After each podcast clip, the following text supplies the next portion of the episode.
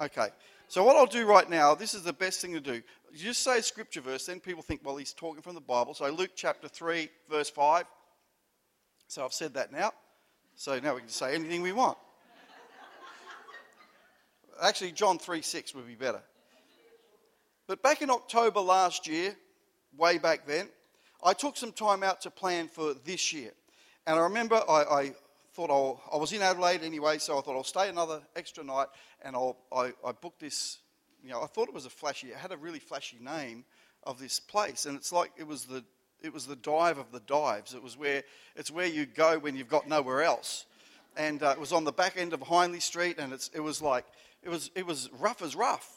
But the amazing thing was, I sat there, didn't even have a, a, desk or anything. You know, I'm thinking this will be a fancy hotel. There'll be one of those big desks with a leather top and, and, and a you know, fancy pen that you steal, all, all that sort of stuff. Was, there, was, there was this tiny little bench of, uh, about that wide um, beside the bed, and that was it. And, the, and the, the, the shower was like, it was crampy and, and not really nice. But, but basically, I got the whole theme for our year this year, which is supernatural and, and also a whole lot of um, messages to bring to the church. So I'm excited for what God wants to do this year at One Heart Church. But I want you to uh, join with us and expect supernatural, to expect supernatural things to take place. So when we think of that word, supernatural, it can mean spiritual things that are not from God. So some people thinking of supernatural things, they can think of all sorts of stuff that, that um, are, are out there but doesn't always mean that it's from God. So there's other forces around in the supernatural world that aren't particularly God. So what I am wanting us to focus on and concentrate on is uh, spiritual things that are from God, that are life giving and life building supernatural. So that's what we want. We want to have things in our life. We want to be welcoming those things. We want to be aware of these supernatural things that make our lives better for God. So this morning is going to be a broad introduction to the theme of supernatural. So if you do have your Bibles, it will come up on the screen as well. John 3, verse 6 says this. Once it's there, flesh gives birth to flesh, but the Spirit gives birth to spirit. So, what I want to start off with this platform for the supernatural this year is supernatural things are birthed spiritually. They're not birthed in our intellectual capacity or what we know or what we've experienced in the past. They are birthed spiritually, and we um, ought to have a, a desire, if we're believers in Jesus, to, to experience spiritual things or supernatural things. So I'll give you the definition of supernatural it's a force beyond scientific understanding or the laws of nature. In, the, in that definition, we find that the supernatural things can't be measured or calculated using physical laws or physical measures. You can't say, well, we're going to do a scientific test on a supernatural principle. We can't do that. So here's my explanation is we live in a natural world surrounded by supernatural things. I know that's very deep for somebody to take note, write that down we live in a natural world surrounded by supernatural things. The, the issue we have is we can't always see the supernatural. We can't always uh, put our hand on it or feel it or see it. But we often live only seeing the conditions. Jimmy's still getting that last bit down. It's all right. Or he's just texting his friends, what time are we going out? Make sure the boat's full of petrol. But often we only see we live seeing the conditions of things around us, the, the problems, the bills, or even the good things that get our attention. And often I find that we, our heart wanders away from God, not when everything's coming against us, because that's when I find people seek God, seek church. Uh, when everything's good, it's like, oh, you know what? There's other, other things that are taking my attention right now. There's no urgency for me to pray. There's no urgency for me to seek after God. There's, there's no reason for me to be in church because everything's just cruisy and nice right now. But it is possible to create a doctrine that cancels out the spiritual. And we're left with a view of God that doesn't include supernatural experience. And we're really good at that. So that leads to the title of my message today. Uh, it's Supernatural, Weird, but Good. This is really deep here this morning. Supernatural, weird, but good.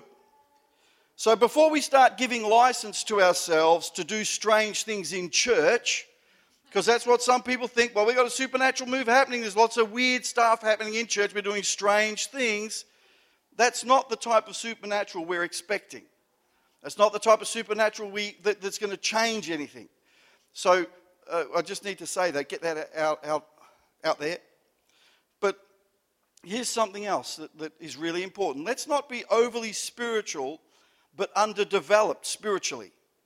Having spiritual explanations for everything. You ever talk to people like that? Just got, got a scripture for everything, got a spiritual explanation for everything. Uh, but they're not able to negotiate through life effectively. It's like, yeah, but you don't even talk to your family. You're, you're estranged from everybody. You can't keep a job. You, you, you, your car runs out of petrol all the time because you're hoping for supernatural somethings. Let's not be overly spiritual but underdeveloped, having a spiritual explanation for everything, but not able to negotiate through life effectively. I want the supernatural to infect our lives so that we become so effective in the natural that it's amazing. Because if we, are going to live that other way, that's just called being weird, and we don't want to do that. Because there's enough weird already, and we don't, need to, we don't need to blame the Holy Spirit for the weird that we want to bring to church. So, Jesus lived totally supernatural. He lived a totally supernatural life. From, from his birth to his death and everything in between was filled with supernatural events. Example of that in one, one verse, if we just look at the supernatural life of Jesus, Matthew 15, verse 30, it tells us that great crowds came to him, bringing the lame, the blind, the crippled, the mute, and many others, and laid, uh, um, and laid them at his feet, and he healed them. That's pretty supernatural, right there. Other things that Jesus did, he turned water to wine, John 2, verses 6 to 9. That's supernatural. That's supernatural and weird. But sort of depends on what church you come from, whether it's whether we can preach about that one or not. He should have turned it into lemonade than I could have drank. He made, he made blind people see. Uh, Mark chapter 10, verse 46. That's supernatural. That's weird, but good. John 9, verse 6, it, it talks about he, he healed a blind man. He spat. He said he spat in the ground and he made paste, he made mud, and he put it in the man's eyes and, and then told him, gave him some instructions. At the end of the day, the guy went to see. Just a little side note on that, a little diversion. Sometimes God will offend us because you, you, imagine you, you're thinking, I'm going to, I'm going to church today because I need a healing. I need, I need some compassion. I need some love. I need some encouragement. And what happens is it's the equivalent of something going, and, and you get offended somehow. And it's so easy to happen. And so when, when I consider this is just a diversion here for a second, we need to do this he, this guy got spit in his eye, and that could have been the end of it. He could have gone home and said to all his friends, Yeah, I went to Jesus, he just made mud and put it in my eyes, and it's still there. I'm still blind. But he listened to what Jesus said, and he went, home, he went away and washed where he said, and he, and he went home seeing that day. And we need to be people of God if we want to uh, experience the fullness of the supernatural. We've got to get past offenses and not say, Well, I'm offended now. Where's the next church? But we need to start saying, well, God, you know, that hurt, that, that embarrassed me, but I'm not going to be put off from the, from the, the miracle that could be mine. Anyway, I don't know why that came out, but anyway. God may offend you so you can see supernaturally. When Jesus was killed, he didn't stay dead. That's extreme supernatural. That's pretty weird but good. Here's something interesting I've found. If you're following me with your Bibles this morning, Mark chapter 8, verses 11 to 13, let me read it out to you. This is a really, really interesting concept here. When the Pharisees heard that Jesus had arrived, they came and started to argue with him. Now, a Pharisee, if you're not aware, a Pharisee is a religious leader, someone who studies the, the Jewish religious rules and laws and, and the Old Testament writings from Moses and all that. They, they experts at that stuff. That's what a Pharisee means. So when these Pharisees heard that Jesus had arrived, they came and started to argue with him, testing him they demanded that he show them a miraculous sign from heaven to prove his authority. They're saying, Show us something supernatural. If you're saying that you're the Son of God, if you're saying that you're someone special, then you prove it to us. It goes on to say, when he heard this, when Jesus heard this, he sighed deeply in his spirit and said, Why do these people keep demanding a miraculous sign? Why do these people keep demanding a supernatural presentation. I tell you the truth. This is Jesus saying, I will not give this generation any such sign. Verse 13 is what I want us to get, uh, get hold of this morning. So he got back into the boat and left them, and he crossed to the other side of the lake. Now, when I read this story, I think, wait, I thought, well, well being a Pharisee, you should be able to go to Jesus and say, hey, listen, you, you show me a sign of your, of your power. You show me a sign of your authority. You prove to me who you say you are. With that attitude, Jesus didn't say, okay, what do you want? What do you want to see? Do you want to, want to eat bread today? You want to eat lots of fish? Do you want to see a tortilla playing on a record player today? You tell me, you tell me the miracle you want to see, and I'll just make it happen for you. Jesus was disappointed. He sighed because they had, they had the wrong attitude, and he hopped into a boat and he says, Come on, disciples, let's go. That's, a, that's an incredible scripture that we see here that I just want us to, to get a couple of points out of this morning. So here's some points to consider when it comes to Jesus and the supernatural. Because Jesus is the gateway into our experiences of supernatural things. It's got to come through Jesus. It's got to come through the power of the Holy Spirit. It's got to come through faith in Jesus. So, the first thing I want us to see Jesus doesn't perform to prove who he is. Jesus doesn't perform a miracle to prove who he is. Um, he didn't do that.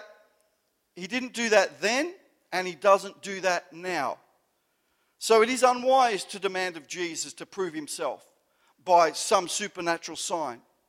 So I know we might think that logically in our minds. Well, if God was really real, then He would show me. He'll make the, you know something happen. If, if, if this or that happens, then I'll know that God is really real. You know, God can make Himself real to you, but it's not as a performance to prove anything.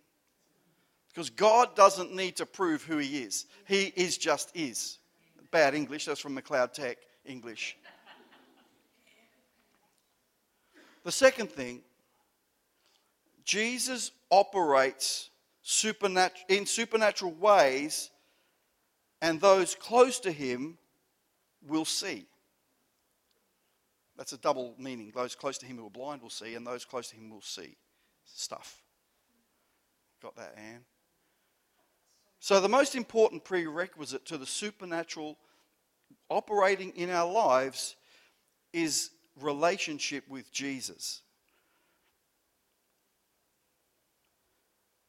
In Luke chapter 10, 42, there's an example of that. The, the example of Mary and her sister Martha. It says Mary sat at Jesus' feet and Martha was busy doing all the jobs had to be done. And, and she says to Jesus, Oh, you know, tell my sister to help me. Can't you see how busy I am? And Jesus said, Mary has found the right thing.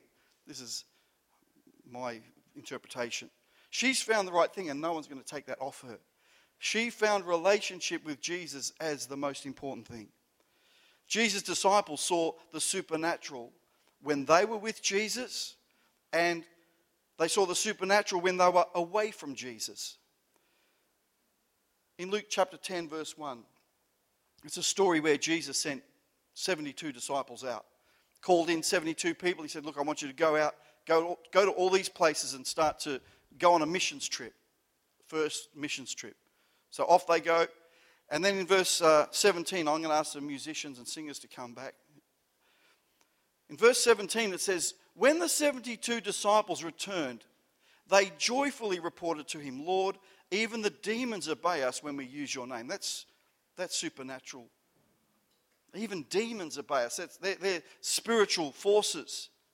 It would be amazing of us this year if we were able to position ourselves spiritually to be in place that allows the supernatural from God into our life.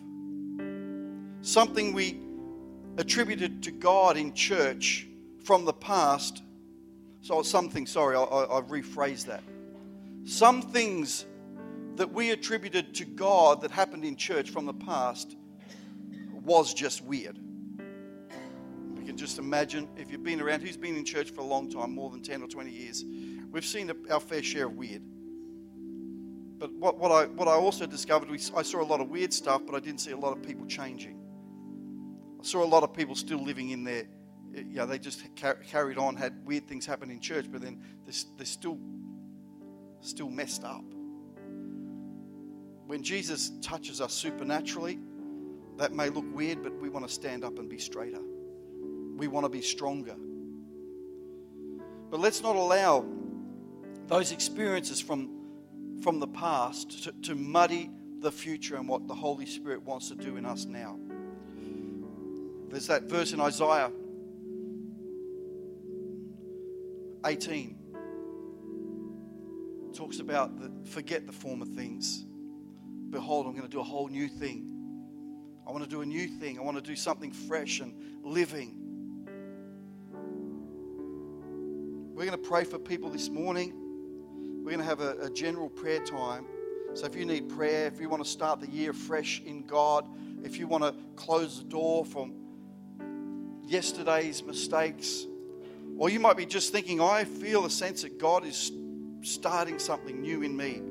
And I want to have that completed. I want to have that uh, sealed in spiritually. I want to declare to God that I want to follow that future plan that He has in my life. That we're going to pray for you this morning. If you have any other general need this same time, we'll invite you to come and we'd love to pray with you. But in John chapter 3, verse 6, where we started this morning, flesh gives birth to flesh, but the Spirit gives birth to spirit. I want to pray for people this morning for spiritual birth to take place. Maybe you've never experienced anything like that. Maybe you've never considered it.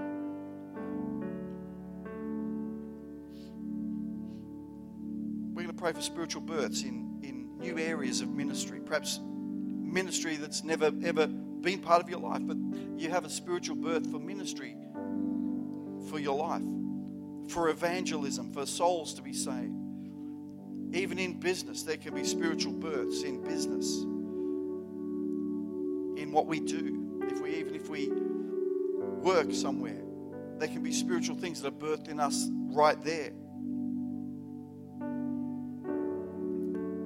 I sense that there is someone here this morning as well. If you can just bow your bow our heads. There's an individual here who's, who's battled with uh, disquiet all their life, unease that just doesn't seem to go away. That doesn't matter what happens, even when great things happen, it's always like I just feel uneasy, just feel unsettled. The Holy Spirit wants to bring settledness to your future by starting today. He wants to bring a supernatural confidence into that person's heart today, into your heart today. Why don't we stand to our feet this morning?